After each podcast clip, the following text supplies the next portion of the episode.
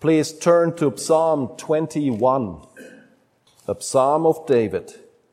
O Lord, in your strength the king rejoices, and in your victory how greatly he exalts. You have given him his heart's desire and have not withheld the request of his lips.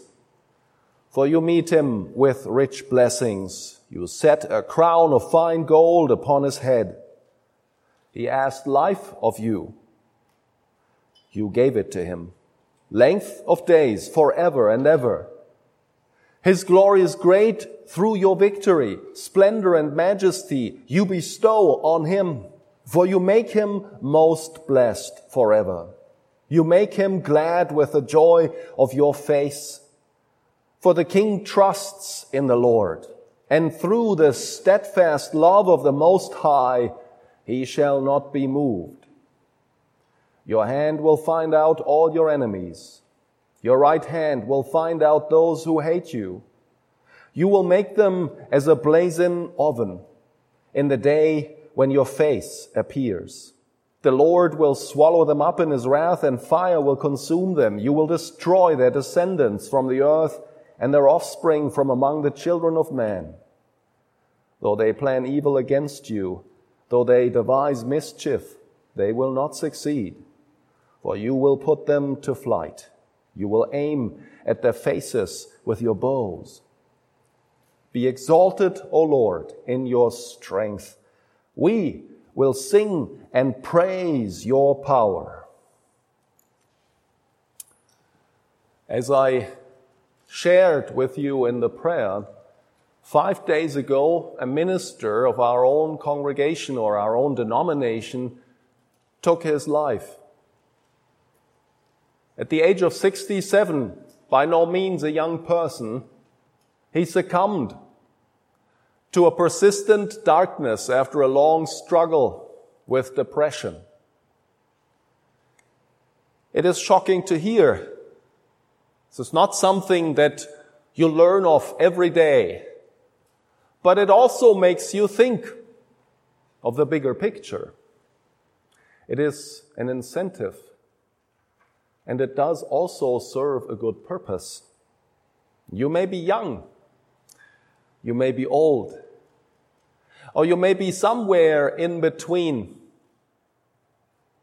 And if life is a highway, you may only have one exit left to take. Or you may be sure that you will get to enjoy many stops, many sights to see along your freeway on which you travel, but we all know that you will get carsick.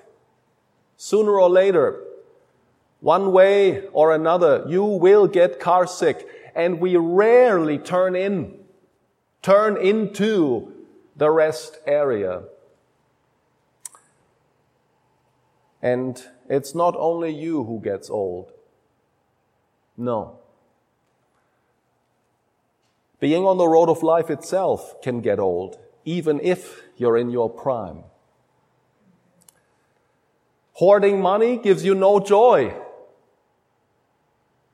Career, success, pleasure,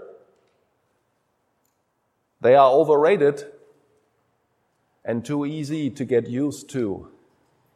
Even family by itself does not hold a real reason to live. It does not hold happiness in and of itself.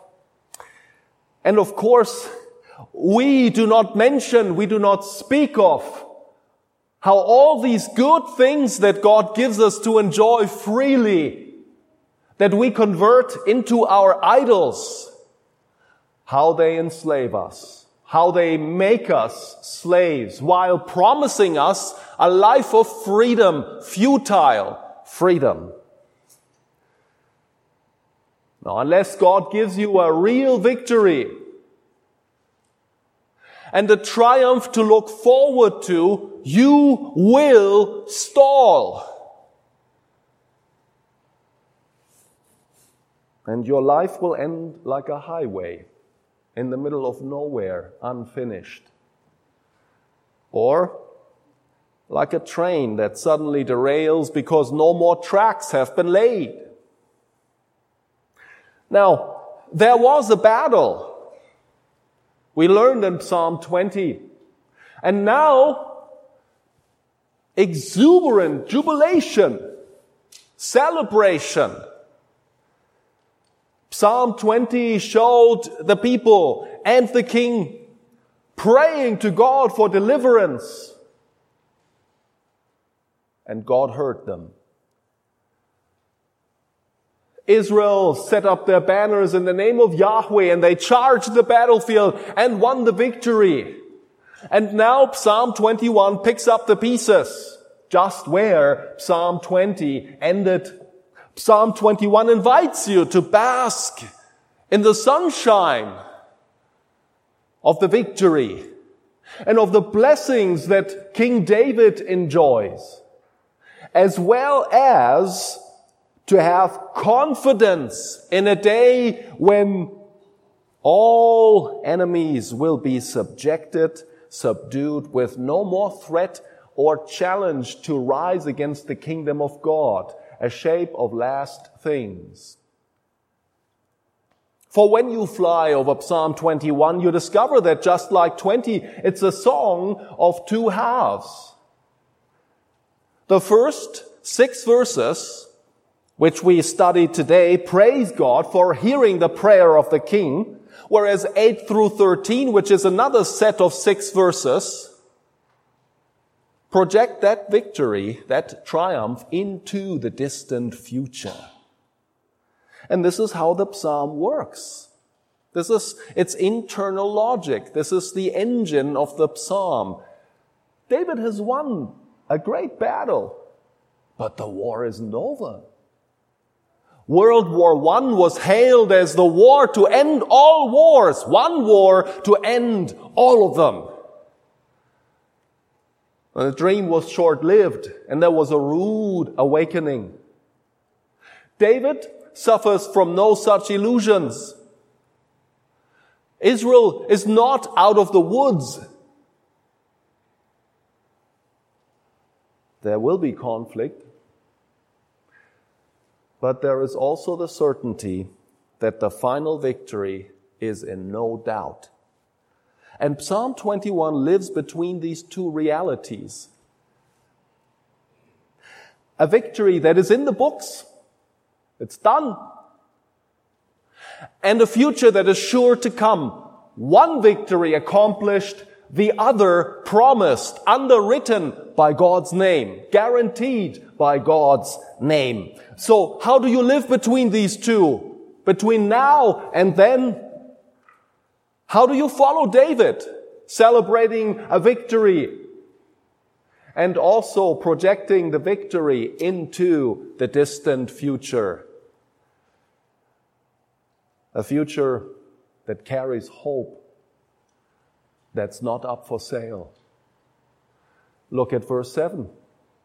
I haven't mentioned it yet, but verse 7 is the structural and theological center of Psalm 21. It's exactly in the middle, dividing the two halves, 1 through 6 and 8 through 13. And Psalm 7 identifies God's steadfast love as the reason why He granted victory. This steadfast love of God was met by David's trust, as verse 7 also says. The king trusts in Yahweh. He trusts in His steadfast love. And his trust in God's steadfast love came to expression in his prayer for deliverance. You loved us. Well, now you must deliver us. You can't forget us. You can't pass us by. You must be here for us, with us. And based on God's steadfast love, God granted victory. This is the chain of events that we studied last week. But you recognize, don't you, that this is also timeless. It's a timeless pattern. How many times has it unfolded in the passage of time since the beginning when people began to call upon the name of the Lord? How many times? How many times have you seen it unfold? How many times have you been reading it in the Bible, how many times have you heard it preached? This is timeless. This is no artifact in a glass case in a museum. God's steadfast love today is as real and as fresh as it ever has been. God's steadfast love is the love by which God binds himself to you unconditionally. It's a love that makes you secure so that, like David, you cannot be moved. You cannot be lost. You cannot be snatched away from God's hand. No one can separate you from this love, because his love is forever anchored in God's greater King, Jesus Christ, and not David. For this is love, not that we loved God, but that he loved us and sent his Son to be the propitiation for our sins. So there is an atonement. We are at one with God. Listen to David. Read Psalm 21. You see how David revels in the blessings that God granted him in answer to his prayers on the heels of the victory on the battlefield. A crown is put on his head. This is not only a crown of victory. This is a crown that signifies dominion. And this is not any dominion. It's a glorious dominion. As he speaks of majesty, glory, and honor put on him like a crown. And then he speaks of longevity. His words approach eternal life. He speaks of living in God's presence, staying face to face with God, where there is never-ending joy at God's right hand. And he may be thinking about the eternal nature of his dynasty that God had promised him, according to 2 Samuel chapter 7, verse 16. That it would live on and go on forever. And this is Hebrew poetry. And like all poetry, it uses figures of speech. It uses metaphor. It uses similitude. It uses dramatization. It uses hyperbole. And it uses words and phrases that have different or fuller meanings than their immediate senses or meanings. It is for this very purpose that God also gave us poetry. Namely, to say something of one thing that also speaks of a reality well beyond that thing. For example, if I were a gardener, and if I loved horticulture, I don't, but if I did, I would wax eloquent about a fruitful tree that I have planted beside the waters, as you can read in Psalm 1, a tree that bears fruit and a tree that nourishes my household. But the very idea already bears the contours of something greater, a tree of life that never fails to bear fruit unto eternal life. And though I have never heard of the tree of life, I do know the idea. And the idea is projected already in the image. And so here in Psalm 21, David rejoices in his blessings. And his joy is real. And there is a real historical grounding in a real battlefield with a real victory that God granted. Well, when you look at his diction, when you look at his flowery language, when you look at his poetry, you suspect. This is a good form of suspicion. It's a suspicion that asks the right questions. You suspect that his exuberance transcends his daily experience in the human plane. I imagine that you will make the same experience if you have any comfort today, if you experience any joy in the Spirit today. Wait until you get ready for work tomorrow morning and see how you feel then. Probably not exactly the same way, because you cannot preserve the moment. You cannot preserve this feeling, this experience. David's joy was real. Oh, yes, it was. And so were the blessings. But his experience of them wasn't perfect, wasn't consummate, and wasn't complete. And by the same token, David was a man after God's own heart and in many ways a model king. But he needed a king far greater than himself to save him. And our deliverance is not in a king who lies buried somewhere in Jerusalem. And our victory must come from a king who has conquered death and hell. A king who has secured our forgiveness and passage into God's kingdom. And his victory is the victory that all believers celebrate. Or we must learn to celebrate by making it our own. And we make it our own by faith in him. Now, do I take liberties? Do I take liberties in reading David's triumph in terms of Christ's who rose from the grave? Do you recall what the apostles did? When they began to interpret the Old Testament through the lens of the events that had transpired in Jesus' ministry, do you recall what they preached? It was a novelty, not only the way that they preached it, but as to the content of their preaching. It was a novelty because they preached the resurrection as the victory that we enjoy because we make it our own by faith as God intends it.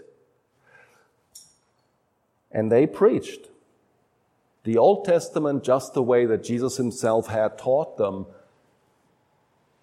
because Jesus trained his disciples to hear Moses, hear the prophets, and hear the Psalms speaking of him. And Jesus was not only affirming a fuller meaning of the Old Testament, he said, I am. I am the fuller meaning. So when you read Psalm 21, we see him who for a little while was made a little lower than the angels for the suffering of death, so that by the grace of God, he might taste death for everyone and wrestle it to the ground. He tasted death for you. He rose for you. His victory is yours, yours to celebrate. And Jesus Christ is not ashamed to call you his brother or sister. As he says, he isn't ashamed to call you brother, saying, I will tell of your name to my brothers. And in the midst of the congregation, I will sing your praise. Well, now you have landed right here in Psalm 21, listening to the voice not only of David, but of Jesus Christ, praising the Father. Can you join him? Will you join him?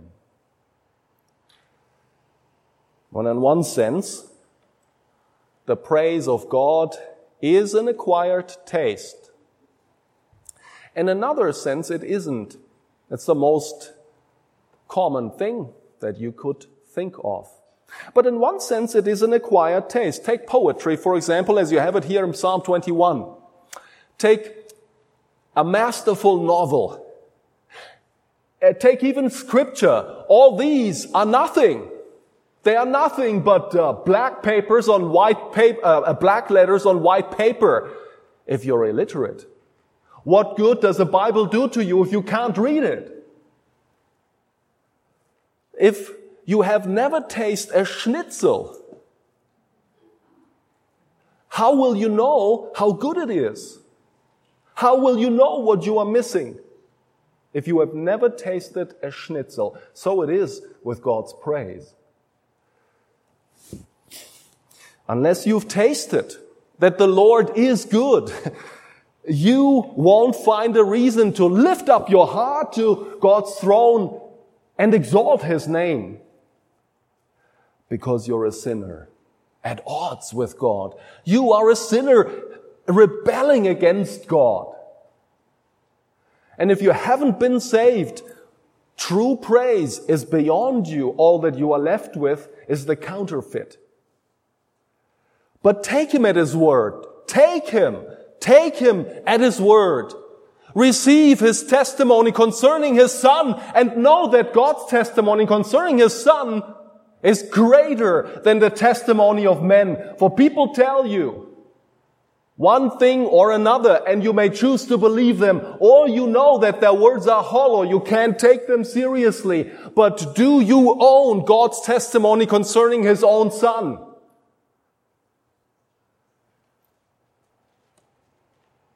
Do you own it as truth? And do you lean into Jesus Christ with all your strength?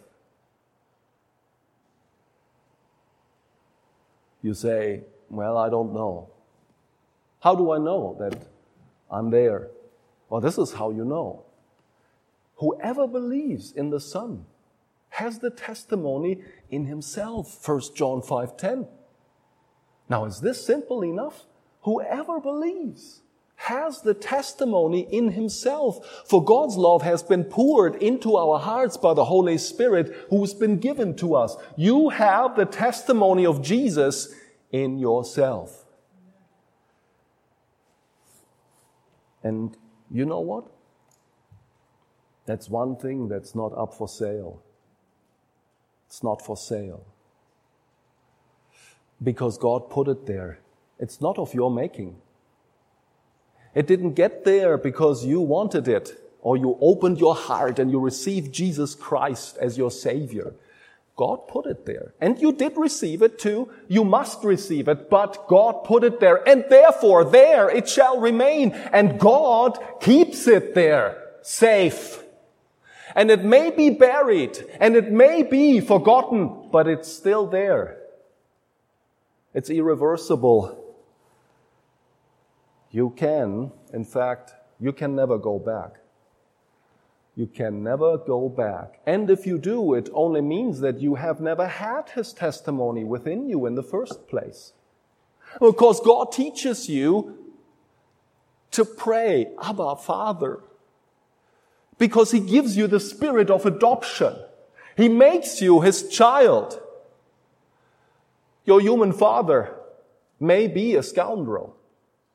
And you may love your father or you may hate your father. He may have been good or evil. And even if he is dead and he is no longer here, your father will always be your father, like it or not. But if this is true at a human level, how much more with God? He will always be there for you. He will never shun His responsibility for you. He will never fail to be there for you. And unlike anyone else, His strength is unlimited. You see how this psalm is so beautifully framed by references to the strength of God.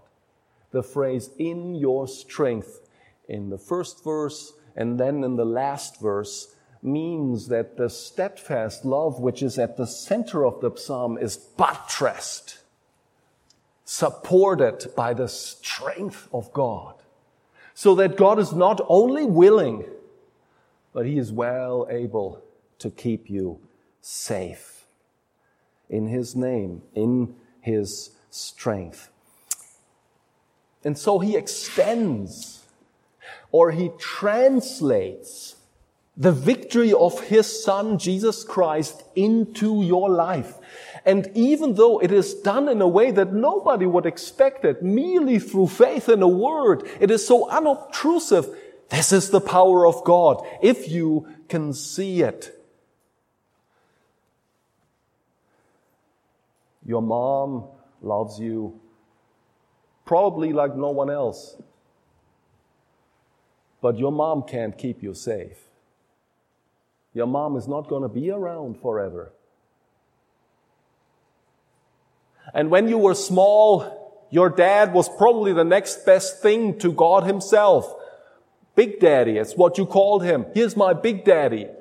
But soon you discovered that your Big Daddy, his ability to keep you, or even his ability to love you, is so very limited. Because Dad is damaged good himself. Dad needs the King to save him too. But God is your Big Daddy. Don't you know? Don't you see? He commands angels to stand their ground and fight to keep you safe. And one word from his throne shuts down every siren. So, I ask you, why not join David in his praise of the king's victory? Do we not have a right to celebrate? Do we not have the privilege? Or is there something that we have missed? Is there something that we didn't get? No. For while in the one sense, God's praise is an acquired taste, it does require having your heart tuned to praise God. In another sense, it's a very common thing. In another sense, it is what all people are made for. In fact, it's the sublime expression of what it means to be a human being, to give back God's blessings, and the greatest of them, and is his great salvation, to give his blessings back to him in the form of praise, in the form of a life that glorifies him.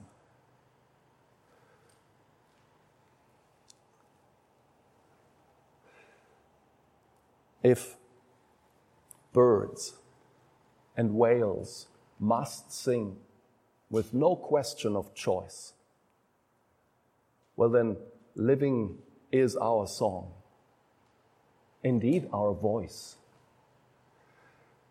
Giving back God's blessings to him in the form of praise. And we are made for it. We are designed for it. And Psalm 21 teaches you how. Yes, we are made for it. And you witness praise. You can see it almost everywhere you go. Once you train your eyes to see it, you will notice it. Because we spontaneously praise what we love and treasure and adore and prize. Boy, that pound cake was good, wasn't it? What do you think about it? This is a good film. You ought to watch it. This is a fantastic book. Read it. What a beautiful piece of music. You should listen to this. So you praise what you love. And not only this, but you want to share it with others. It's natural. It's the way that we've been built.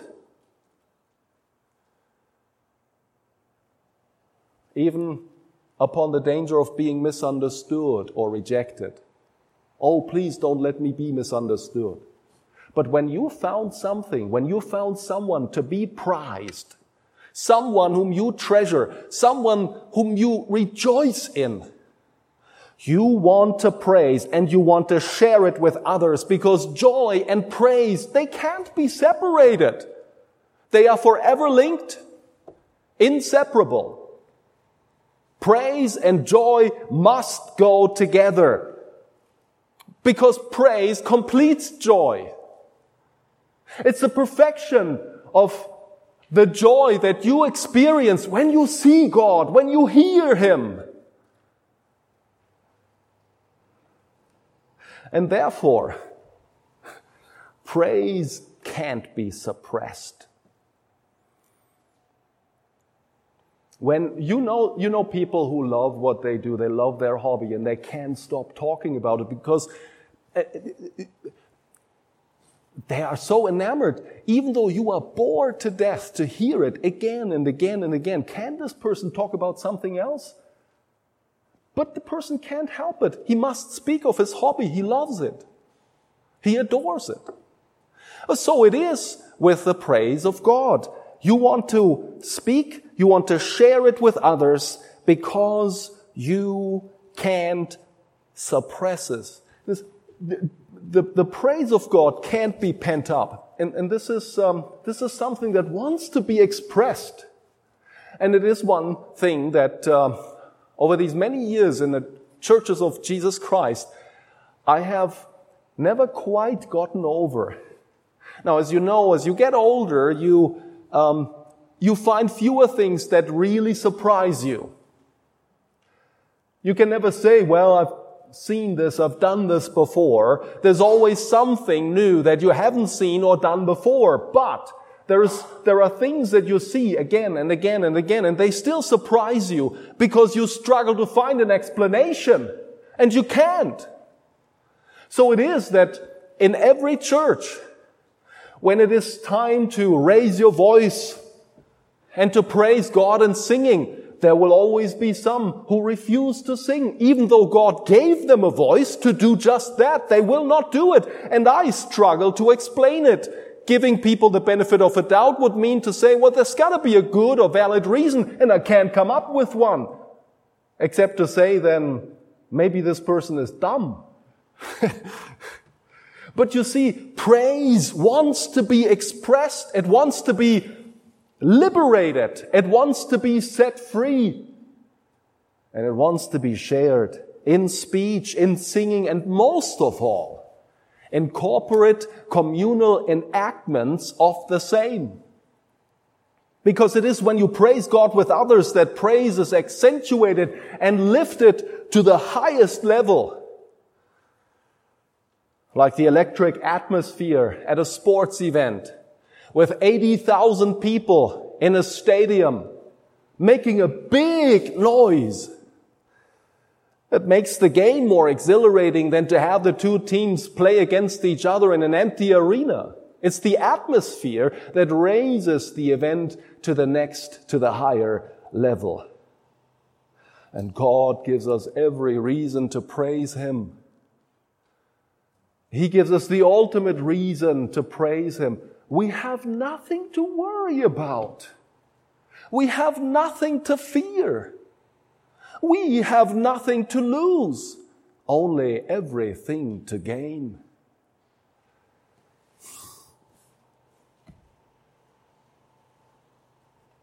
Jesus praised God in the singing of psalms on the eve of His crucifixion, before He went to the garden where He was arrested, and He saw what was coming, and He sang a psalm with His disciples to focus His attention on God's glory. Now, what kind of fair weather Christians are we? If even at the suggestion of a problem that might arise, we are losing it. We lose the narrative. Can't we learn from Him? Our confession says it so well, and you've heard it many times. The chief end of man is to glorify God and to enjoy Him forever. Well, glorifying and enjoying are two sides of the same coin. They are one. No one, I can assure you, nobody glorifies God without also delighting in God's surpassing greatness and goodness. And the enjoyment of God, the delight of God, demands expression. It demands praise. And if you're drunk with the love of God in Jesus Christ, if you are mesmerized and captured by His majesty, and if you are drawn out by His drawing near to you with no respect of persons, then you must praise Him. What is left to do but to praise Him? As His presence humbles you and elates you at the same time.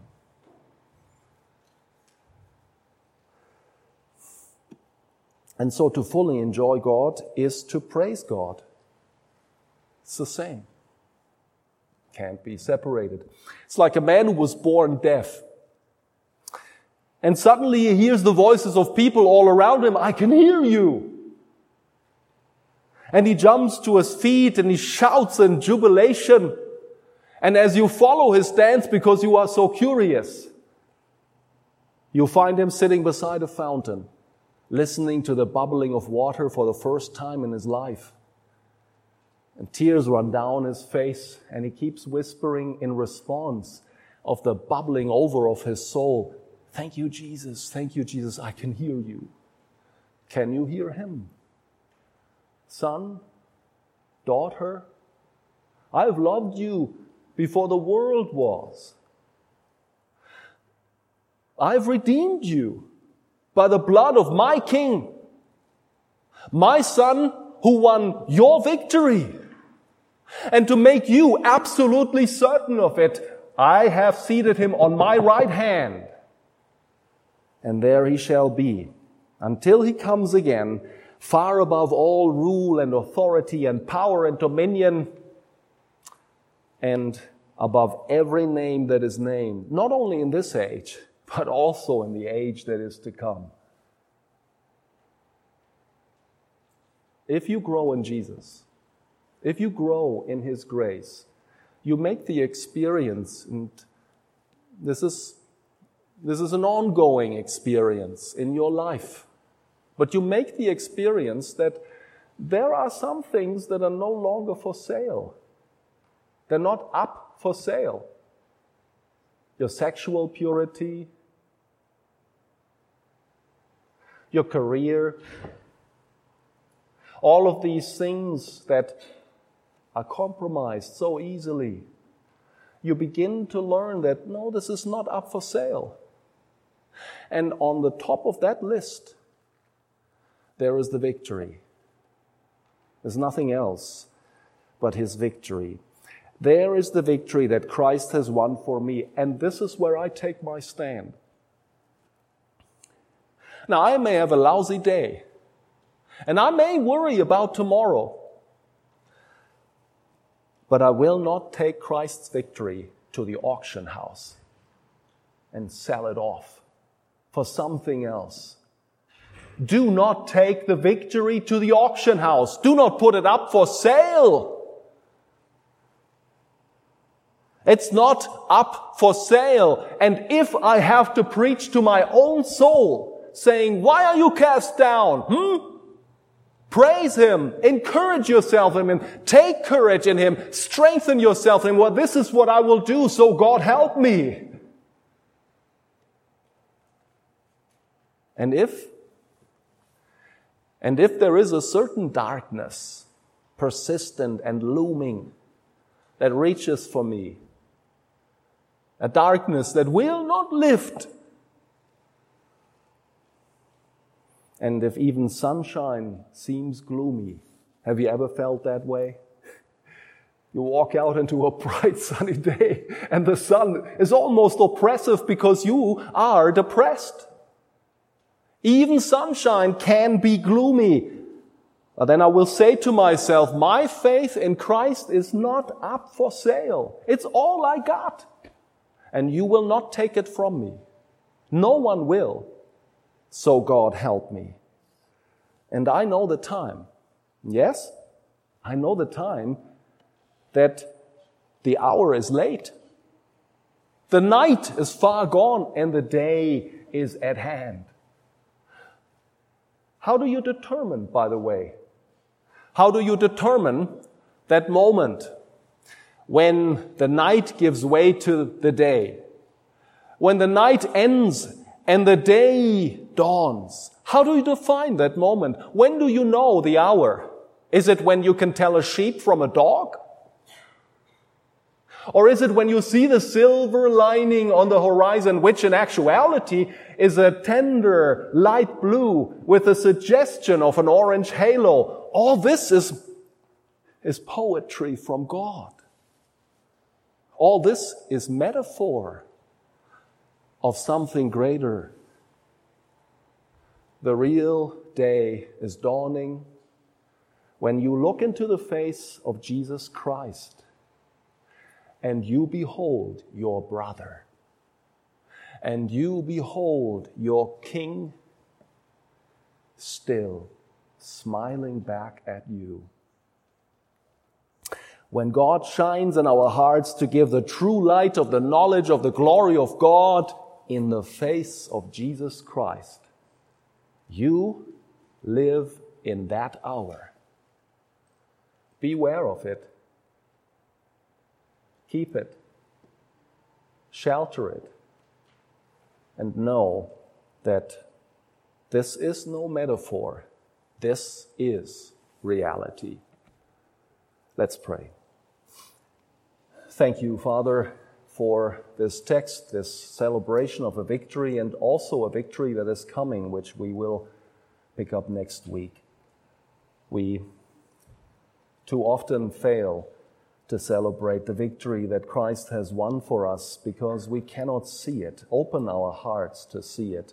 Open our inner eyes to behold it from every possible angle, to see the glory of Christ who is risen, and with him the light of God has shone into our hearts. Make our hearts bright with this light, and let our lives glorify you as we enjoy this victory. In Jesus we pray. Amen.